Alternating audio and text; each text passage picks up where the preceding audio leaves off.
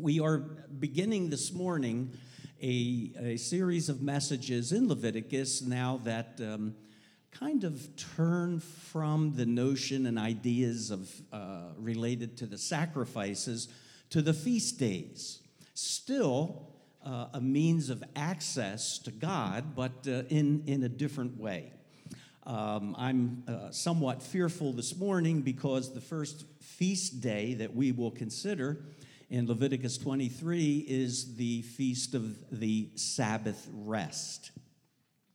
I'm fearful because, uh, in combination with the early hour of the service and uh, the desire that some of you may have to immediately apply the truths of Sabbath rest, that some of you may be nodding off actually uh, before the service is over. So fight that temptation if you would. Uh, we are going to look at uh, just three verses this morning. And I know we've covered larger uh, portions at a time, but um, uh, this morning we're just going to introduce the, the subject of um, the feasts and then touch on the, the first feast of Sabbath rest. So I'm going to read from chapter 23, just the first three verses. Leviticus 23, beginning in verse 1. The Lord spoke to Moses, saying, Speak to the people of Israel and say to them, These are the appointed feasts of the Lord that you shall proclaim as holy convocations.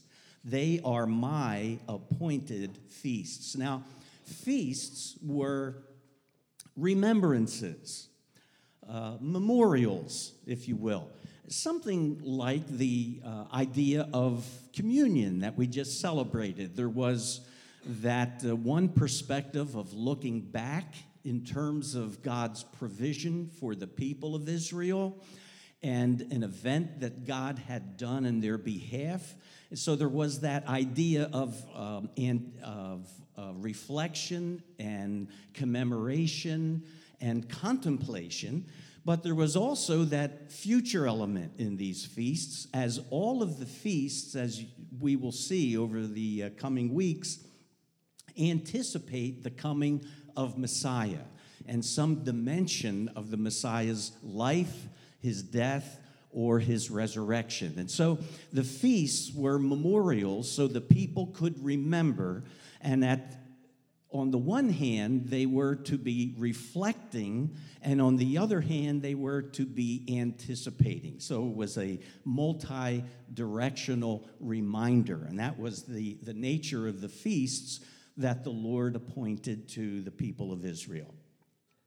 And then we come to chap or to uh, verse 3 where we see the first of these feasts listed. And in verse 3, we read, Six days shall work be done, but on the seventh day is a Sabbath of solemn rest, a holy convocation. You shall do no work, it is a Sabbath to the Lord in all your dwelling places. So we see the, uh, the first feast is the, the feast of Sabbath rest. Now, if you were listening to that uh, verse, uh, no doubt you heard the word seven. Now, seven was a critically important number in your study of the uh, Bible. In both the Old Testament and the New Testament, the word seven is listed over 700 times in the Bible.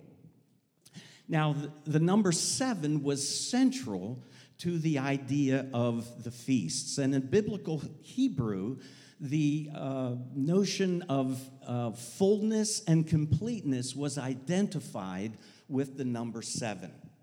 Uh, we've already noted that there were a series of feasts in verse 2 that were appointed. Well, there happened to be seven of them.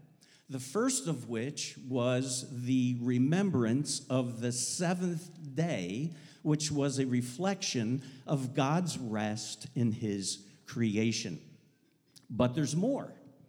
Every seven years, there is a special Sabbath where the slaves are released, where debts are forgiven, and the entire landscape also enjoys Sabbath rest. That is to say, there is no farming to be done, the land has a year of rest.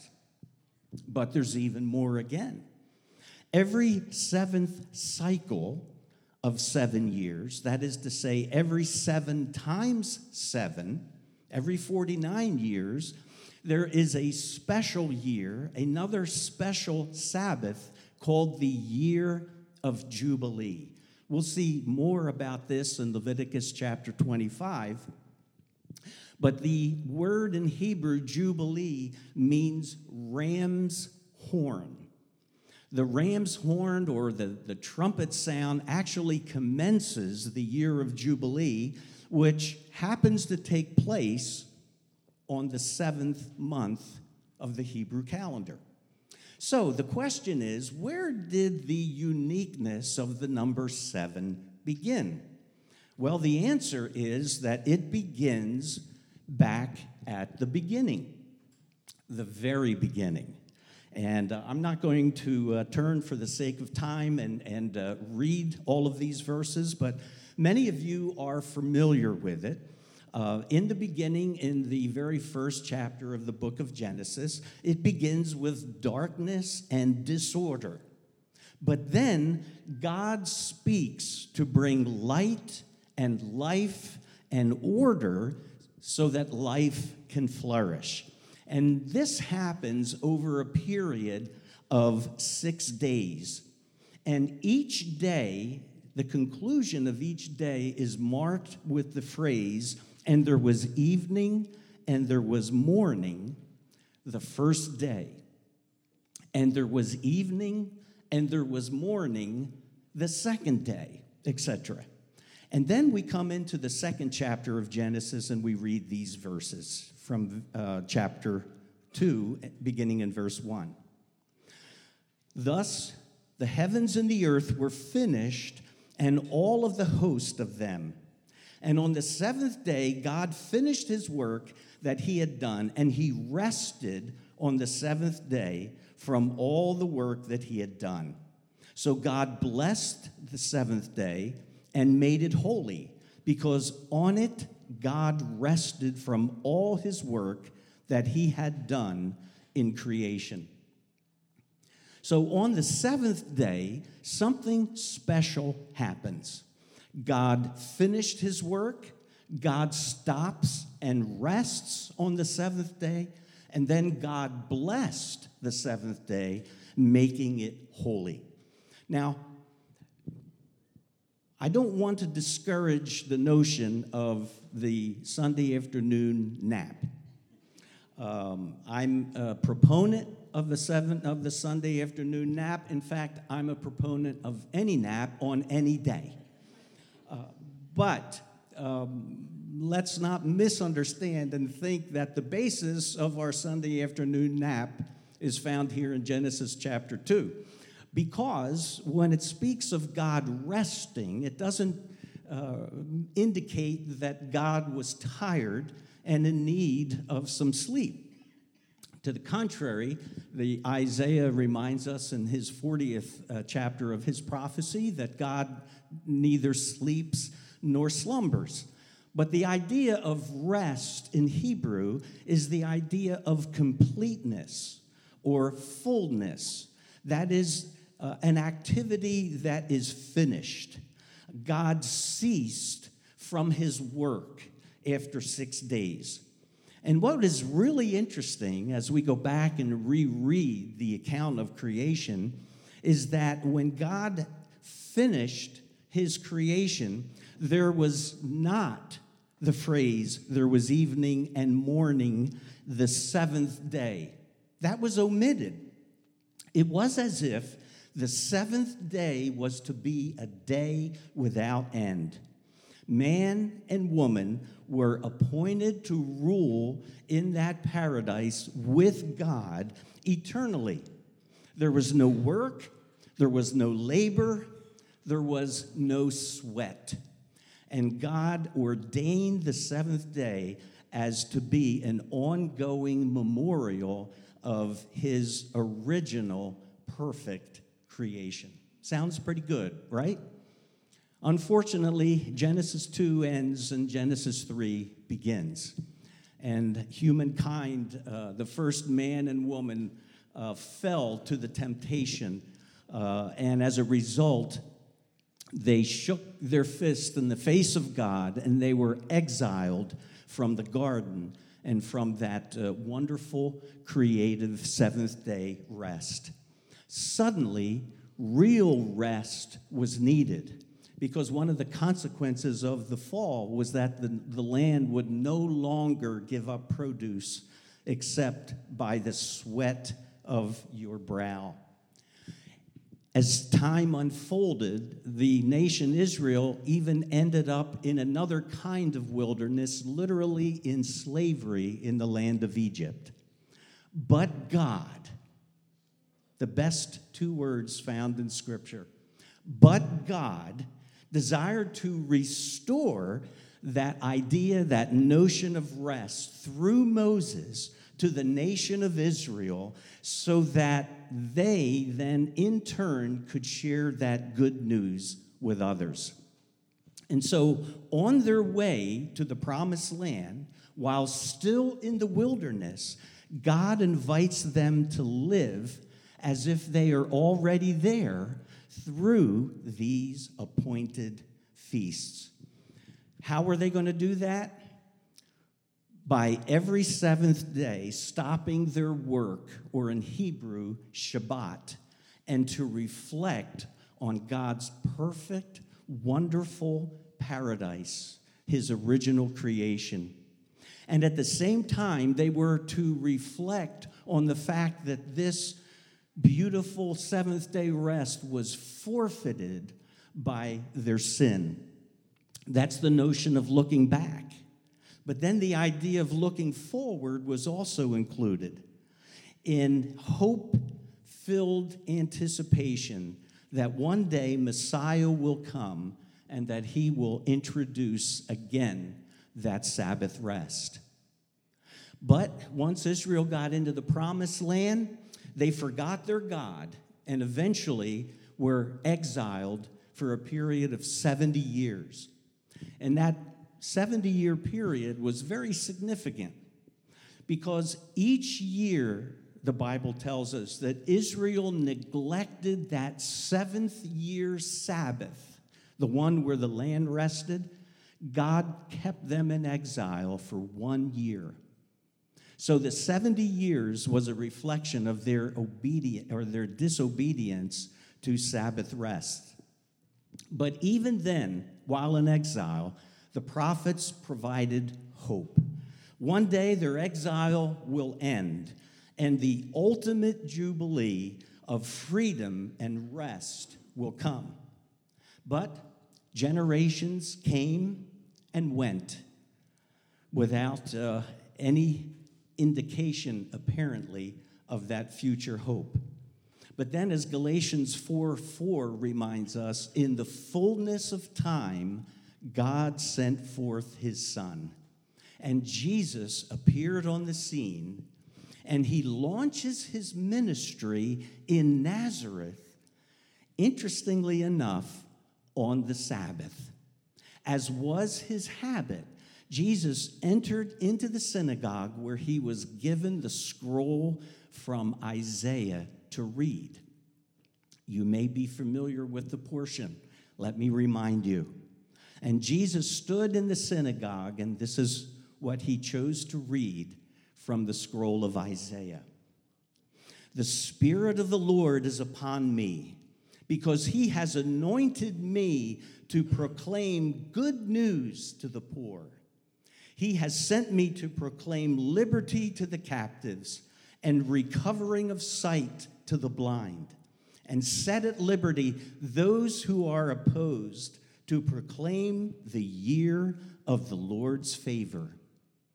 The year of the Lord's favor? Yes, Jesus audaciously, as he turned and said to that congregation, Today, this scripture has been fulfilled in your hearing, was indicating that Jesus was proclaiming himself to be the ultimate Sabbath rest. Jesus was the ultimate Jubilee. And how did that go? The first sermon that Jesus preached. Well, I think back to my first sermon that I've ever preached. And I have to tell you, to be honest with you, I fumbled and bumbled my way through it. But uh, the people were very gracious. Uh, they did not uh, grab me by the arm and, and take me to a high place in order to throw me off a cliff. Although, in retrospect, there, there could have been a few that actually, uh, truth be told, that's what they would have liked to have done, but they didn't. They warmly uh, received me. Well, Jesus didn't have that uh, warm reception. In fact, after a few more statements, that's exactly what they did. They brought him out to a cliff to throw him off, uh, but the scripture says that he uh, disappeared uh, from, the, the, uh, from the crowd. But Jesus was the ultimate jubilee, and it didn't go very well. And the writer of the Hebrews later expressed the fact that it wouldn't go very well because he said, You are just like your fathers who did not enter into that rest because of your disbelief. And if you think about it, much of the confrontation and the sense of provoking that we see in the life and ministry of Jesus took place uh, with regard to the Sabbath, and specifically the misunderstanding of the Sabbath. Uh, let me give you uh, just uh, a, a, couple examples. Uh, when the disciples were walking through the grain field and snatching off uh, the tops of the grain in order to eat. The Pharisees were critical of that. They beheld Jesus and his disciples doing this, and they said, Why are your disciples doing this? Uh, the uh, Pharisees and the rabbis had all kinds of additional rules and regulations, and uh, basically they accused Jesus and his disciples of harvesting on the Sabbath by doing this. The response that Jesus gave was rather stark. He said to them that the Sabbath was not made for man, but man for the Sabbath. In other words, the Sabbath was not created to be a burden, but to relieve burdens as people reflected on that perfect seventh day rest of God's original creation. And as God rested, that is, in, in the completeness and the perfection and the fullness of his creative touch, God indicating himself by saying, It was good after each day. Uh, so too, was the, the sense of that relief, of that burden, and the sense of anticipation of that future rest. But instead, the religious leaders made it a great uh, sense of burden and, and obligation and do's and don'ts and took the Word of God and added to it by listing so many things that uh, were not actually intended.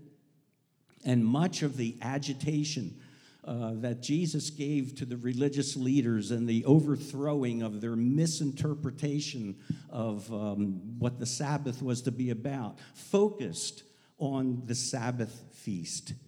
But Jesus wasn't finished yet. After he said that the Sabbath was not made for man, but man for the Sabbath, Jesus then said, The Son of Man is Lord of the Sabbath. In other words, my teaching is what was the original, uh, the original intent. Jesus declared himself to be sovereign over the Sabbath. That is to say, anything that Jesus did on the Sabbath was acceptable in the sight of God. Jesus went on to say, Which of you would not rescue a sheep who has fallen into a pit on the Sabbath? In essence, wasn't that the ministry of Jesus? rescuing sheep who have uh, fallen into the pit of sin and despair and degradation and lifting us out to newness of life. That's the way Jesus described his ministry in a sentence, as contained in Luke chapter 19 and verse 10. The Son of Man came, Jesus said, to seek and to save that which was lost. Unfortunately, the rabbis and the religious leaders, as I indicated, made it a series of burdensome rules and missed the whole point. For the rabbis, there was no rest any longer but rather there was that constant doing, that constant observing, that constant practicing, that constant performing, that constant working, that constant sacrificing, as we've been reading and studying in Leviticus. And ultimately, it all led to a dead end ending anyway. The writer to the Hebrews said that none of these things in chapter 10 and verse 1 could make those perfect or complete or fulfilled. Again, the notion of seven, uh, those who draw near. You see, when Jesus addressed the multitude and said, Come unto me, all who labor and are heavy laden, and I will give you rest, for my yoke is easy and my burden is light. I used to read this and think that Jesus was addressing the multitude under the burdens and the severity of life and saying, Come to me, I will give you rest. But I think specifically, the question is, how were they heavy laden? From what was Jesus rescuing them? And the answer is these series of burdens and laws and do's and don'ts that were cast upon them by their religious leaders. In fact, Jesus gives us that interpretation a few chapters later in Matthew when he says, describing the religious leaders, they tie up heavy burdens, hard to bear, and lay them on people's shoulders. Listen, my friends, if you get uh, a little else out of the message this morning, I want you to understand this. This is the difference between religion and Christianity. Okay? Religion demands do Christianity proclaims done. Okay? Religion says do, work, labor, sacrifice, rules. And we still do that today, don't we? There's so many people that we talk to, and they think acceptance has to do with being the right way and doing the right thing and, and, and, and a series of this and that, and I don't smoke, drink, chew, or go with the girls that do, and therefore God has to be happy with me. But Jesus said, That's doing. But Jesus said, What he did was a completion. It was final. It was full. All the sacrifices of Leviticus the writer to the Hebrews says, could never make perfect, make complete those who draw near. Even the day of atonement, Leviticus 16, we're told later by the writer of the book of Hebrews that those sacrifice that sacrifice could never result in the forgiveness of sin. Rather, God was merely appeased for another year, and judgment was postponed. But then the writer to the Hebrews says this in chapter 10 and verse 12. But when Christ had offered for all time a single sacrifice for sins, he sat down, he rested at the right hand of God. His sacrifice was final, it was full, it was complete and it was forever. But wait, Jesus was executed. Did that in some way thwart God's plan to establish a new Sabbath rest? Well, it may appear that way, but think about it. In the providence of God and in the plan of Almighty God, the death of Jesus was timed toward the end of the week. On the Sabbath, the body of Jesus rested in the tomb. But on the eighth day, he arose again. Wait a minute. The eighth day? You mean the first day? Exactly. On the first day, the beginning of a new week, the first day of a new creation, once again, God's light broke through the darkness, and the ultimate Jubilee was established for his people. The songwriter singer Michael Card expressed it this way in one of his songs At the Lord's appointed time, his deep desire became a man, the heart of all true jubilation, and with joy we understand. In his voice, we hear a trumpet sound that tells us we are free. He is the incarnation of the year of Jubilee. Now, we're not at that complete seventh day rest yet. That's uh, upon a future day. But in our relationship with Jesus, as Jesus said, Come unto me, all you who are heavy laden, and I will give you rest. As we walk with him, we can have a taste of that seventh day restoration of rest, even as we walk toward that uh, final day that is yet future. Think about it. Jesus, our Jubilee, sins forgiven, debts released, slaves sent on their way with liberty and freedom. That's a beautiful picture of the fact that sin no longer has its grip on us, that we could be released, that we could be born again, or as Paul wrote to the church in Colossae, we can be transferred from the domain of darkness to the kingdom of light through Jesus Christ our Savior. And by Him, we can become a new creation. Would you pray with me?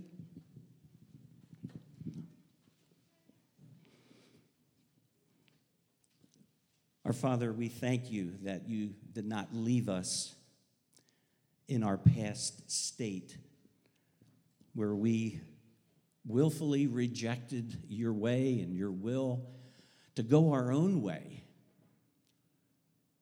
questioning, Lord, your goodness and your truthfulness. We're thankful for those two words, but God. We're thankful that you restored the path of access to you. No longer through sacrifices that we continue to make on a daily basis and the annual Day of Atonement, but our Father through the superior priesthood of Jesus, who finished his sacrifice finally, fully, and forever, and now is sitting down at the right hand of God and is promising for those who follow him that future rest and yet enables us to enjoy a taste of that rest here and now. What a privilege is ours. And as we think about uh, and reflect on the events that took place that we celebrate and memorialize this week, we realize what it cost to bring us into this new position. Thank, thank you for the death that Jesus was willing to die so that we might be brought into that new life, that we might be made fulfilled in Him, complete in Him, and enjoying the taste of that seventh day rest. For we ask all this in the name of Christ, our Savior. Amen.